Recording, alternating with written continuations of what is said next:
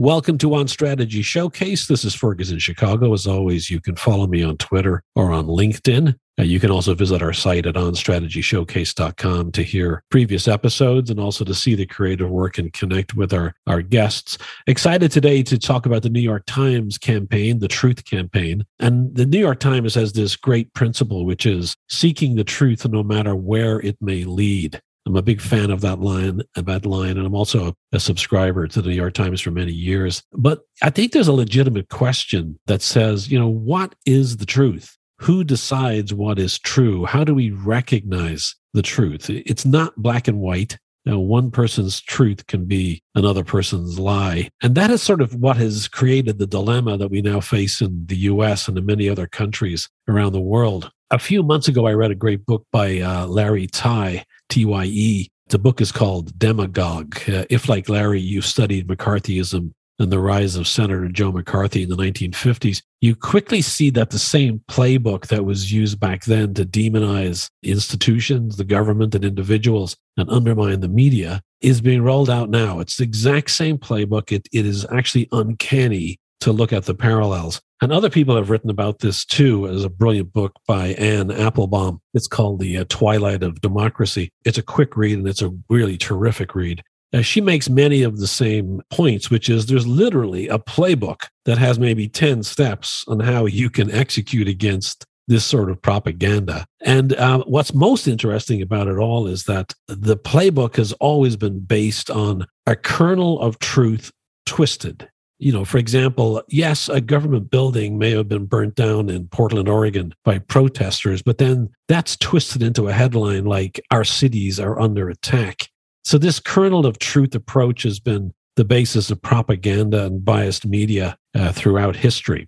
So the truth campaign is not only great work, but it's important work. The first phase focuses on the importance of truth in the face of political disinformation. The subsequent phases build on this by widening the lens and inviting us into the process of fact finding journalism and the importance of multiple informed and validated perspectives. Ultimately, this is a campaign focused on demonstrating why the New York Times brand of journalism is worth paying for. So, this is the Truth Campaign with Chanel Kalfus, Executive Director, Brand Marketing at the New York Times, and Laurie Howell, Executive Creative Director at Droga 5 New York.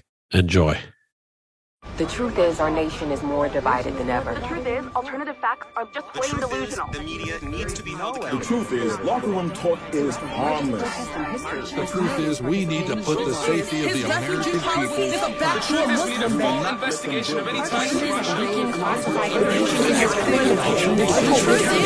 truth is,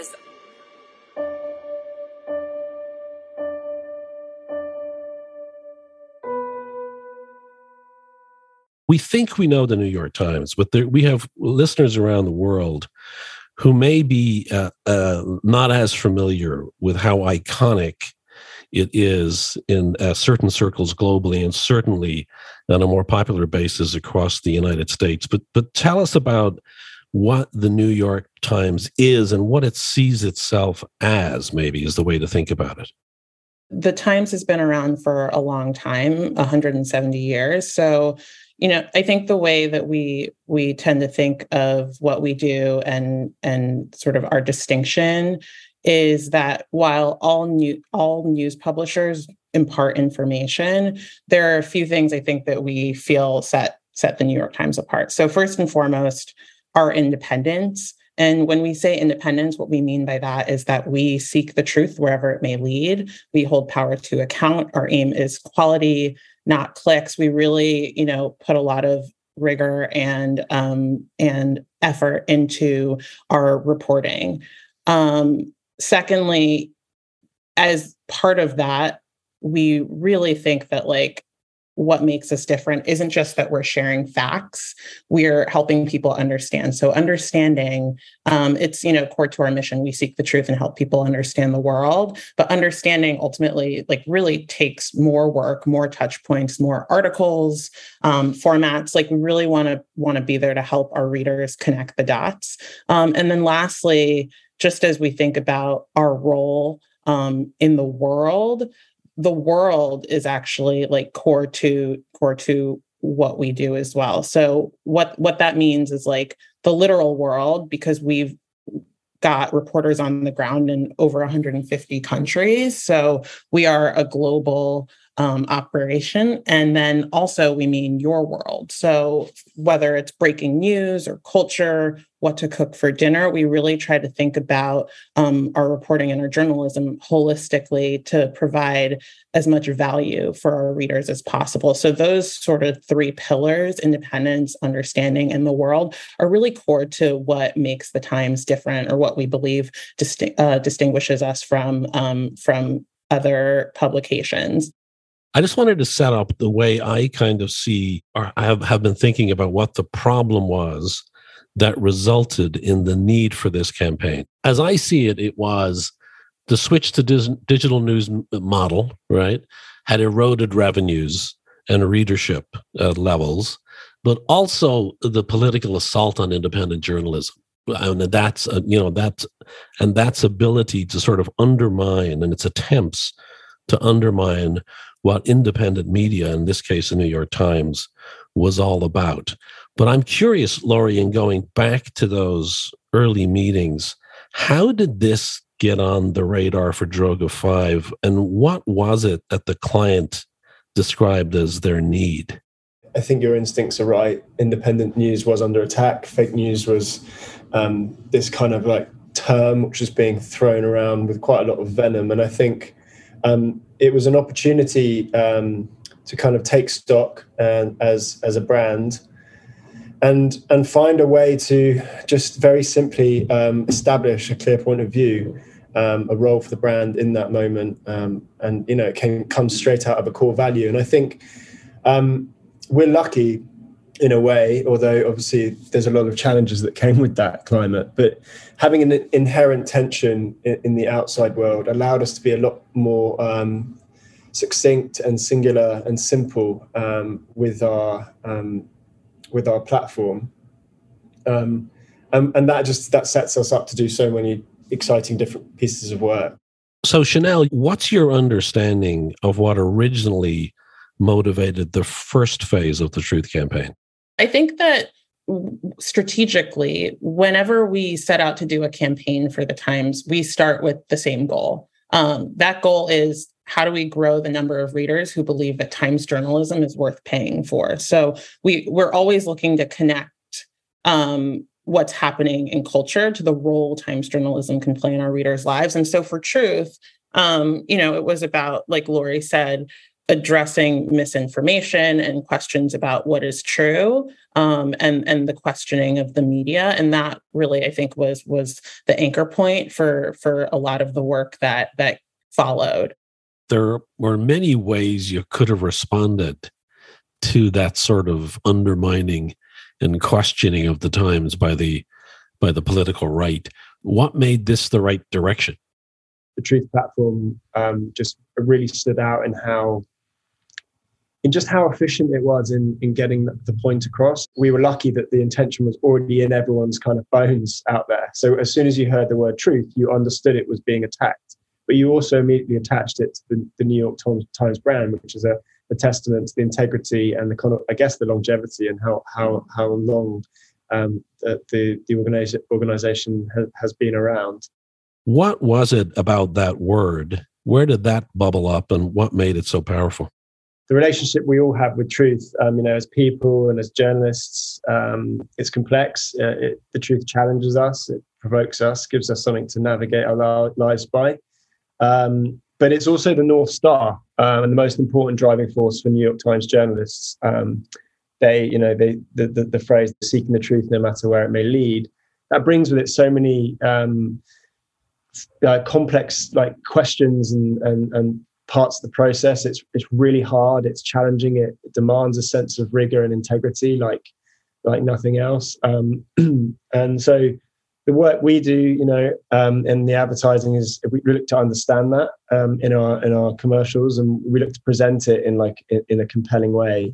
Chanel, is the truth as a word, is that something that has been at the heart of New York Times communications in the past, or was this created for the purposes of this camp, of this brand platform. Truth I had not heard in the past as being something that that seemed even necessary to be said in independent journalism.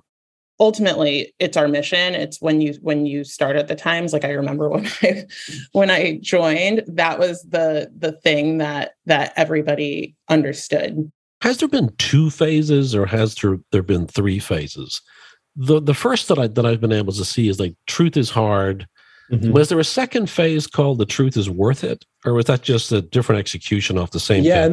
no no exactly yeah. i just just want to go back to the point that you were just making um, as well. I think when you when you mentioned that you know it, it feels like something that doesn't need to be said, I think that's the genius in this. I think that because it, it's like all great strategy, all great creative, it sits in the world that you know at that moment in that time, and I think the fact that we needed to say it says so much about the time that we were living in, but it also set us up to do so much work because it had so much inherent emotion built in and I think that's I think that's what's really great. That there's no doubt that the New York Times has always stood for that.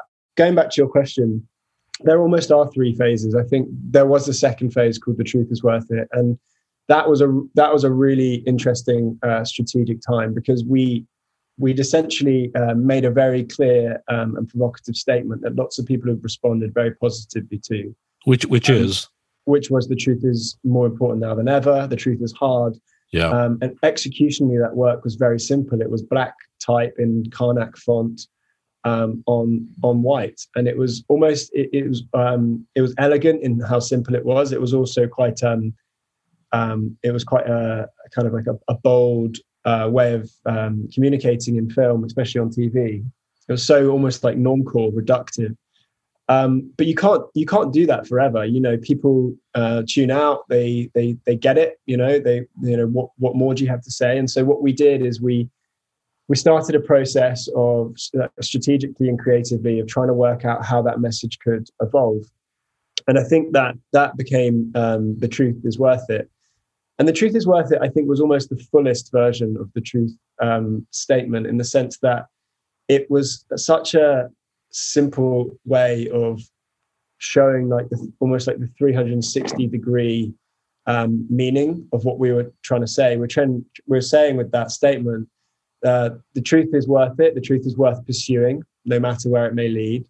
Um, the truth is worth it for society because it offers us a kind of a, a, a yardstick, like a center of gravity to uh, make decisions by. Um, it also truth is worth it. Personally, it allows you to navigate the world and understand things. But I mean, it came. It also was a very simple message around value: is that the truth is worth paying for. The truth is uh, worth supporting. Um, New York Times is is an organization worth subscribing to, and your money, um, your subscription goes into supporting the journalists and the journalism who are seeking the truth, no matter where it may go. So it as a as a core strategy, that was that allowed us to do lots of interesting work, and you can see it um, in, in, I think the next three years um, following that.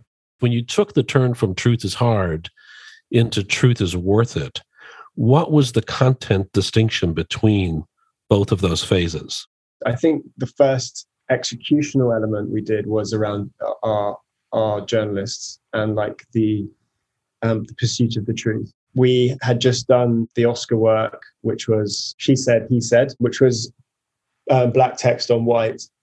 Um, and I think we we'd also done um, some work which was you know about photojournalists, um, and then we just thought there was a, a really interesting creative idea in following a journalist all the way from the beginning to the end and a printed headline. And I think um, he, he's not on this podcast, but my partner, um, Toby, Toby Treyer-Evans and I, we, we sat down and we thought, what if journalists thought in headlines? Um, they almost look, they almost like they're, they're in the field and in, in front of their eyes, the headlines are writing and rewriting as, as they go.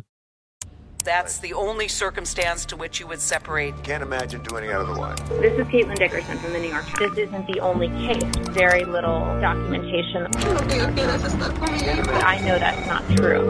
And the shelters really don't know what to do with them. I just got another person at DHS to confirm this. I have this number. We're going to publish this story. And we thought that would, we started to kind of like dig on that and, and, and prototype it. And we thought that could actually become a really compelling storytelling device because it allowed us to very quickly go from um, the very beginning of the process to this locked in printed headline in words um, at the end, and and it used words which are essentially the weapon of the times or the um, the kind of the medium of the times to communicate with the world as the kind of core hook. We're reporters from the New York Times. No flights, no roads. We're trying to figure out what animals are being affected. The Galapagos is a really challenging place to work. El Nino starting to go haywire everywhere is going to get touched by climate change.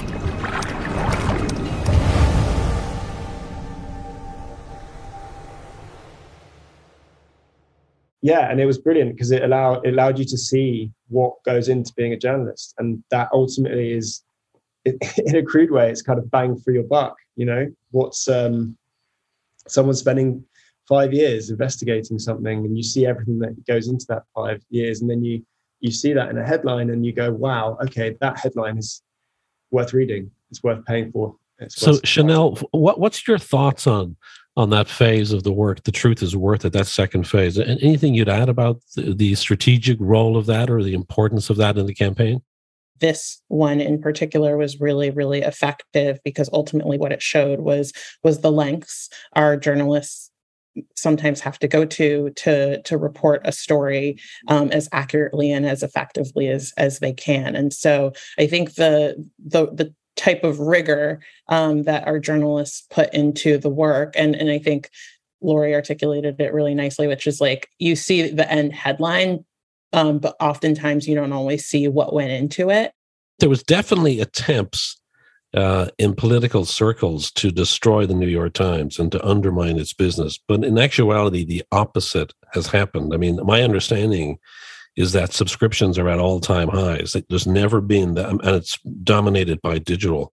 Yeah, I can't speak to the specifics of like the the sort of change in that time, but I, you know, what I can say is that, you know, at the end of the day, all of our brand work aims to we're we're a subscription business. You may not be able to say it, but but I will I will drop what have I will drop in my introduction what have been very well reported numbers um, on what's happened in subscriptions. My understanding, in simple terms, is that the New York Times has never had as many subscribers as it now has, and and I think that's an extraordinary achievement for whatever reason that's built upon so let's talk about let's talk about the latest campaign it seems to me that there's a bit of a pivot that's happening and i'm wondering what was um, what were the conversations that were happening internally in in um, in deciding where to go next after those first two phases it's exactly that. It's an evolution. I mean, I was trying to think of a good analogy, but I think it's a little bit like standing in the middle of a, an idea um, like the truth and you're looking one way and you're putting your focus on the journalists which is a, a big part of it and you're just slowly turning around and and there's work as you go and then you're turning around and then turning around and then you're looking at the the subscript, subscribers or the readers which is the other is the it's like it's almost like the the, the other side of this same idea. Um, i think we we um, we did some great work in between Truth is Worth It um, and Life Needs Truth, which was you know um, very much focused on um, cultural issues and, and, and, moments in culture. But Life Needs Truth was this um, this this piece that almost bridged the gap between the journalism and and, and, and the life that you were leading, and and it, it sat in 2020 when we were obviously feeling um, huge amounts of change and lots of very you know intense and um, interesting kind of pulls and forces in different directions. And we were trying to say with that work the, the new york times is there as a as a kind of almost like a a, um, a rail through that a kind of a, a, way of understanding it of navigating it on your own personal terms. And it started to get us thinking of, of around what what our personal relationship is with the new york times as an individual subscriber um, and like Chanel says, we then kind of, you know, the natural evolution, although we had lots of discussions of what, what that kind of um, would look like, it, it, felt like it was time to do some work which really kind of celebrated our, our readers' lives, our subscribers' yeah. lives. We kind of asked ourselves a question at the outset of this work, which is like, you you mentioned like what was the the challenge we were solving for in in the truth campaign i think similarly we're we're thinking about like at this point in time and where we are right now culturally what does our audience need to believe about the times in order to engage and subscribe? And so you know again like as we are thinking about like how do we show them the value we wanted to understand like where they were at and so we we we at the outset of campaign development this time around we conducted some uh, a deprivation study um, where we removed every aspect of the times from readers lives for a full week to see what we could learn about the role the times played in their lives. And so it, in the process of doing that we were actually really inspired and interested to, to hear that like once we extracted the times from from people's lives and from subscribers' lives specifically, they expressed like truly feeling like less like themselves.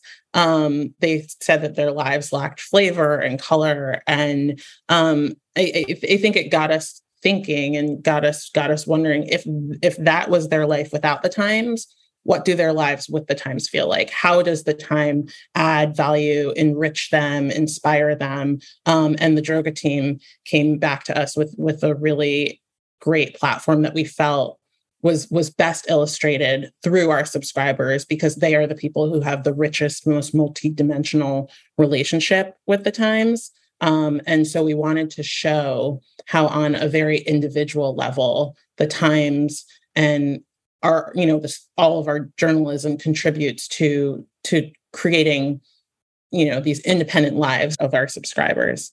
Do you feel that you have conquered the questioning of truth?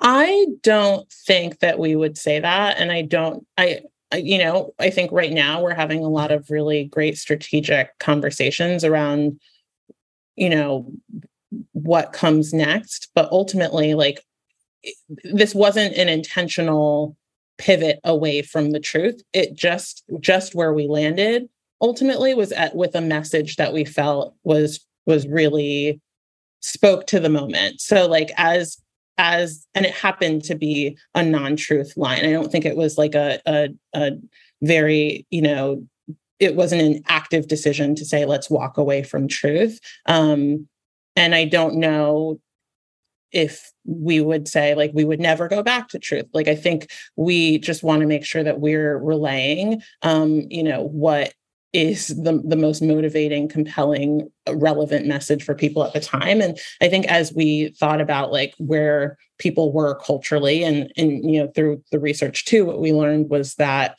our readers and subscribers were kind of you know at, at an inflection point themselves. We talked about cultural movements like um, the great resignation people moving people really trying to figure out like where they wanted to be in life. And so i think um, we wanted a message that resonated that with that. And one of our key values as i mentioned before is independence. And we we really liked the tension and the parallel that came um, with the line independent journalism um, for an independent life and showcasing how our journalism can be fuel and inspiration for people who are curious about, you know, about the world and curious about themselves. We really wanted to focus on spotlighting real subscribers because again, like you know they have such a deep rich relationship um, with the journalism and we feel like we we've we found um, you know subscribers who were all so different and so interesting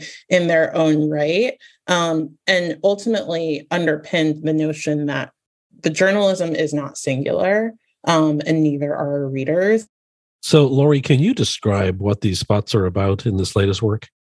So we had this idea essentially um, to fill a screen with a life um, and paint portraits of our readers in film using the journal- journalism that they'd read um, and have this quite drastic visual device which is very like full you know like type all over the screen building as as the film builds and we love that we love how different that is Um, and as the words build, they they're woven together deliberately to tell a story, almost like an evolution. You're painting a picture. You're painting a portrait of that that individual subscriber.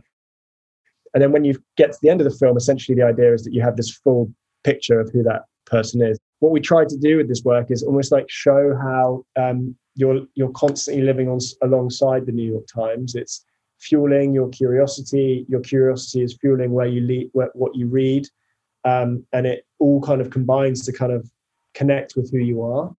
Well, I get up, I have breakfast, then I read the New York Times. Life in bright colors, oil eggs with a drop of magic. Good morning, dear. Rebranding the Bronx, memories fueled by strudel, a silky cello tone and quiet elegance. Room for Bach, Requiem for a piano, Me cute at zero years old. Give me your hand for a moment. The phone call is back. Hello? Eugene O'Neill is everywhere. I go back to the piano. Reclaiming your voice. What life really smells like. Uncovering beauty in ordinary noise. Finding comfort in a TV dinner. This is Peak Potato. Getting older without getting old. That's a tough one. What makes a musical genius? I heard my name. It's never too late to publish that book. Learn something new every day. Mm. It takes me the whole morning to check We really wanted to to go wide with the people that we found, and then um, as we as we thought about how we could continue to evolve the campaign, we thought it felt like the right moment and the right time to introduce someone who um, who had a high profile. Questlove just happens to be, I think, arguably one of the most curious people uh, out there, and and we are really excited. And he's a huge Wordle fan, and and really has has had a long relationship with the Times, and so we felt like expanding. Eh, I, I personally feel like starting with, um, you know, everyday subscribers and then building upon that and layering on um, someone like questlove actually i think just just underpins the campaign with the fact that this is about real subscribers questlove is the poetry of stillness a thundering drumbeat discovering the virtues of a wandering mind set my brain to dream is there anybody out there conflict and climate change a new black dream. Black people really aren't taught to dream. Finding purpose by giving back. Bending genres. I could be an award caliber director. The hidden melodies of trains. I'm obsessed with train travel. How y'all use and you guys talk. The language. sacred spell of words. Exploring the plant kingdom's uncanny valley. The power of identity. This art was looted. A country on the brink carving a path into the heart of Philadelphia. A story of love and obsession. Affirmation etched in vinyl.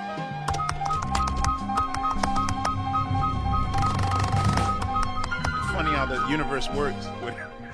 you know, in this latest phase that we just launched this year or, or this week rather, um, we we opened it up opened the campaign up for participation with all of our subscribers. So we created Story Portrait, um, which allows um, you know our you know all of our subscribers the opportunity to explore how our journalism um, is a part of who they are and so we're we're excited to to continue to to think about how um, this can be a campaign and almost like a rallying moment for our subscribers.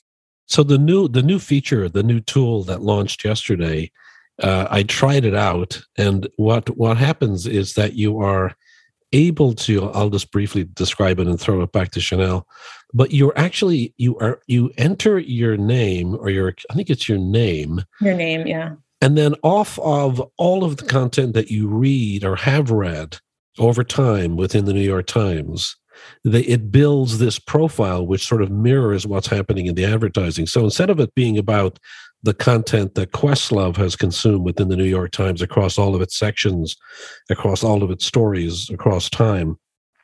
It's based upon your own experience and what you have consumed, and it creates this same sort of is it a film that's the output or is it just the no experience? it's not a film actually so so yeah that's a that's a that's a fairly accurate e- explanation of what it is. So it's called Story Portrait, and and ultimately, like we, had really fallen in love with the creative construct that Laurie just talked through, like the wall of headlines. Essentially, like Yeah, if you beautiful. get any spot, what it what it what it what it signals is you are what you read, right? Or what you read really can inspire who you are. And so we had fallen in love with that creative construct and really started asking ourselves, like, how, like, I know that internally, every time we showed the work to someone, they're like, this is so cool. I wish I had one. Um, and so we started thinking, how could we let all of our subscribers experience that snapshot of themselves through Times journalism?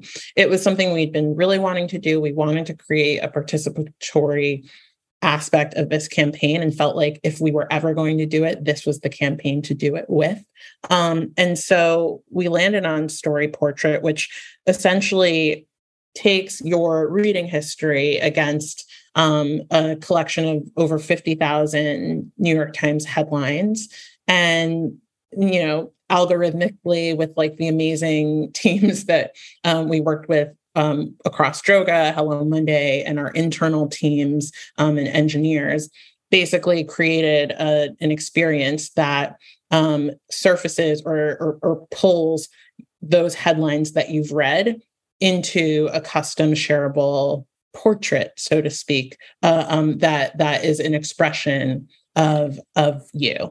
I want to uh, kind of ask you guys where this goes next because in the US, we're heading towards uh, primaries in politics. We're heading towards the next election. And certainly it could be argued that the next election may be more important than the last one. The question is, where do you go next? Uh, are you do you know where you're going now next, or do you sit at various times and kind of assess where culture is, where politics is, where the brand is? How do you how do you approach planning towards what's next?